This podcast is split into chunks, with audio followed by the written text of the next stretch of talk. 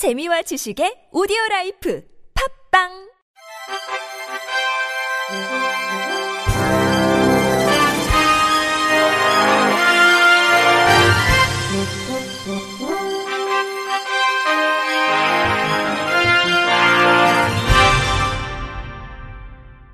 청취자 여러분 안녕하십니까? 8월 22일 월요일 KBIC 뉴스입니다.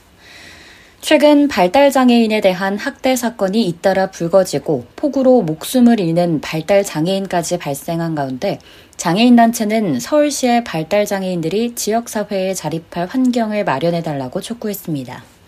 오늘 서울 장애인 부모연대는 서울 중구 서울시청 앞에서 기자회견을 열고 발달 장애인들이 가족에 의해 살해되거나 학대당하고 또는 그 가족들이 스스로 목숨을 끊는 사건들이 끊이질 않고 있다며 발달 장애인이 가족에게 부양의 존재가 아닌 지역에서 각기의 삶을 꾸려낼 수 있도록 중앙정부와 함께 서울시가 그 지원의 책무를 다하기를 다시 촉구한다고 밝혔습니다.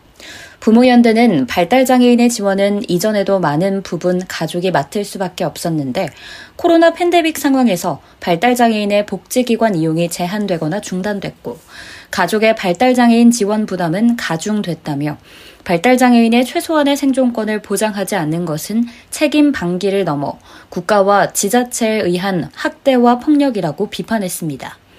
이어 2020년부터 2022년 8월까지 인지된 발달 장애인과 그 가족의 사망 및 학대 사건만 해도 10여 건이 넘는다며 특히 오세훈 시장 취임 이후 지역 내 발달장애인 자립을 위한 정책과 면담을 수차례 요구했으나 오 시장은 한 차례도 면담을 하지 않았다고 했습니다. 이와 관련 부모연대는 발달장애인이 가족과 분리된 삶을 살 수 있도록 서울시의 자치구별 10호씩 연간 250호 재가발달장애인 지원주택을 제공할 것을 요구함과 동시에 재가발달장애인 지원주택 입주를 위한 활동 지원 시간 추가와 자립정착금 지급, 최중증 도전 행동 발달장애인 지원을 위한 행동증진센터 설치, 발달장애인 도전 행동 감소를 위한 지원 강화, 최중증 도전 행동 발달장애인 융합돌봄 시범 사업으로 낮 시간 서비스, 지원주택 우선 배치 등을 요구사항으로 내놓았습니다. 아울러 이 단체는 발달장애인 권리 옹호를 위한 발달장애인 자립생활센터 설치, 피플 퍼스트 센터 지원 확대, 서울형 부양 의무제 기준 완화 폐지, 발달장애인 일자리 지원 확대, 발달장애인의 낮 시간 서비스 확대, 발달장애인 가족 지원 서비스 확대, 사례관리사 배치 확대 등을 서울시에 요구했습니다.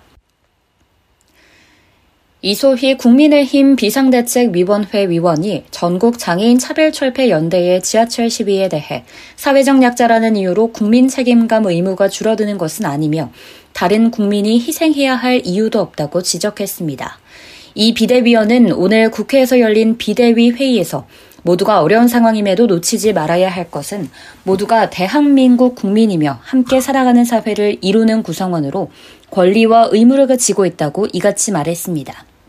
이 비대위원은 다들 오늘은 지각 없이 무사히 출근하셨냐며 지난주 전국 장애인 차별철폐 연대가 출근길 지하철 시위를 시작했다. 전장현은 작년 12월부터 바쁜 출근 시간을 이용해 승하차를 반복하며 지하철 운행을 방해하고 있다고 말했습니다. 이 비대위원은 나도 15살에 의료사고로 휠체어를 탄 장애인이라 대한민국의 장애인 인권 보장이 열악하다는 것을 잘 안다면서도 모두 어려운 상황임에도 놓치지 말아야 할 건 모두가 대한민국의 한 사람, 사회를 이루는 구성원으로 권리와 의무를 지고 있다고 했습니다. 그는 또 장애인이 사회적 약자인 건 사실이라며 하지만 약자라는 이유만으로 국민으로서 책임과 의무가 줄어드는 건 아니며 다른 국민이 희생해야 할 이유는 없다. 다른 국민과 동등하게 부담해야 할 책임이 있다고 했습니다. 이어 장애인 인권 보장에 깊이 공감하나 전장현 시위의 불법적인 방식, 장애인과 비장애인을 갈라치는 방식이 아닌 사회 구성원으로서 책임과 의무를 다할 때 해결 방법을 찾을 수 있을 것이라고 강조했습니다. 기아는 사회공헌 사업인 초록 여행을 통해 장애인 가정을 위한 수해 차량 정비를 지원한다고 밝혔습니다. 이번 정비 지원은 집중호우로 차량에 피해를 입어 아동과 생계에 심각한 어려움을 겪는 장애인 가족을 대상으로 이루어집니다. 기아는 장애인 가정의 소득, 장애 유형과 정도, 보유 차종 등을 종합적으로 고려하여 50여 곳의 가정을 지원 대상으로 선정한 뒤 차량 수리 시 최대 100만 원의 정비 비용을 지원하고 수리 불가한 차량을 폐차한 후 기아 신차를 구매할 경우 hand controller 구매 비용을 지원한다는 방침입니다. 정비 비용은 선정비 후 결제 영수증을 확인해 지급합니다. 이번 장애인 가정 대상 특별 지원은 본인 명의의 차량의 침수 및 파손 피해를 입은 장애인이라면 보유 차량의 브랜드와 상관없이 오늘부터 10월 10일까지 초록여행 홈페이지 내 접수 방법 안내를 참조해 신청할 수 있으며 선정 결과는 10월 14일 개별 통보될 예정입니다.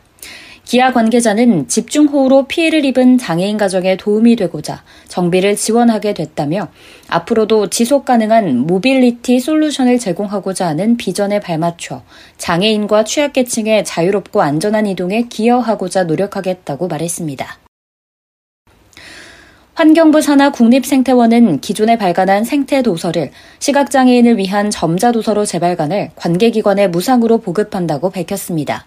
이번에 발간된 점자 도서는 2016년 발간한 생태 수리책 우리 엄마예요. 참구리의 목소리 찾기, 다묘가 사라졌다 등과 2018년 발간한 생태 정보 동화, 생태 돋보기로 다시 읽는 탈무드 등 총 4권입니다.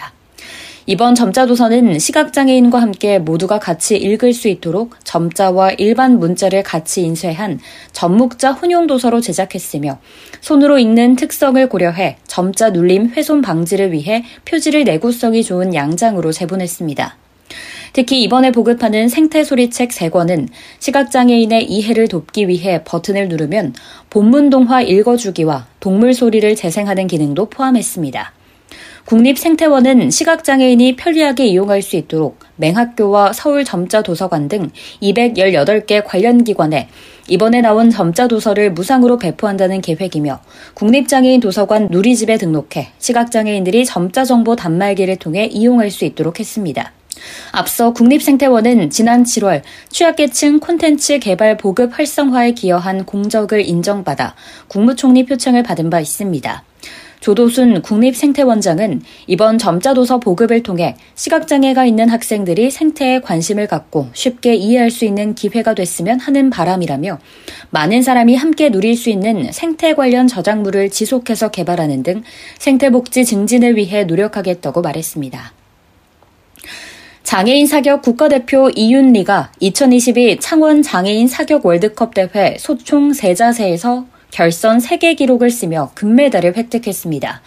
이윤리는 어제 경남 창원 국제 사격장에서 열린 대회 R8 50m 소총 세자세 여자 결선에서 461.1점을 쏴 종전 결선 3개 기록을 넘어서며 1위에 올랐습니다.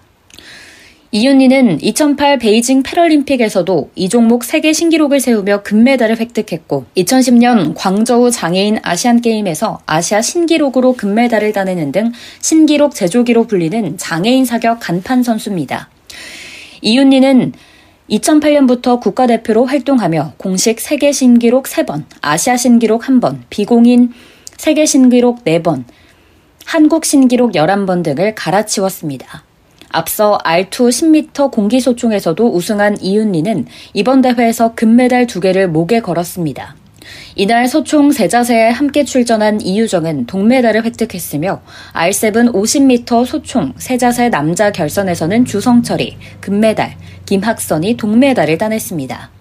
한국 선수단은 본 경기 3일차인 어제까지 메달 19개로 종합 1위를 기록 중이며 프랑스가 6개, 인도 6개로 뒤를 잇고 있습니다.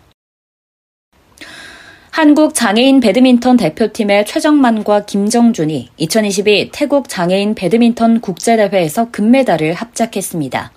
최정만과 김정준은 20일 태국 파타야에서 막을 내린 태국 대회 WH 남자 복식 결승에서 유수영 정재군을 세트 스코어 2대 0으로 제압하고 금메달을 목에 걸었습니다. 유수영 정재군 조는 은메달을 획득했습니다.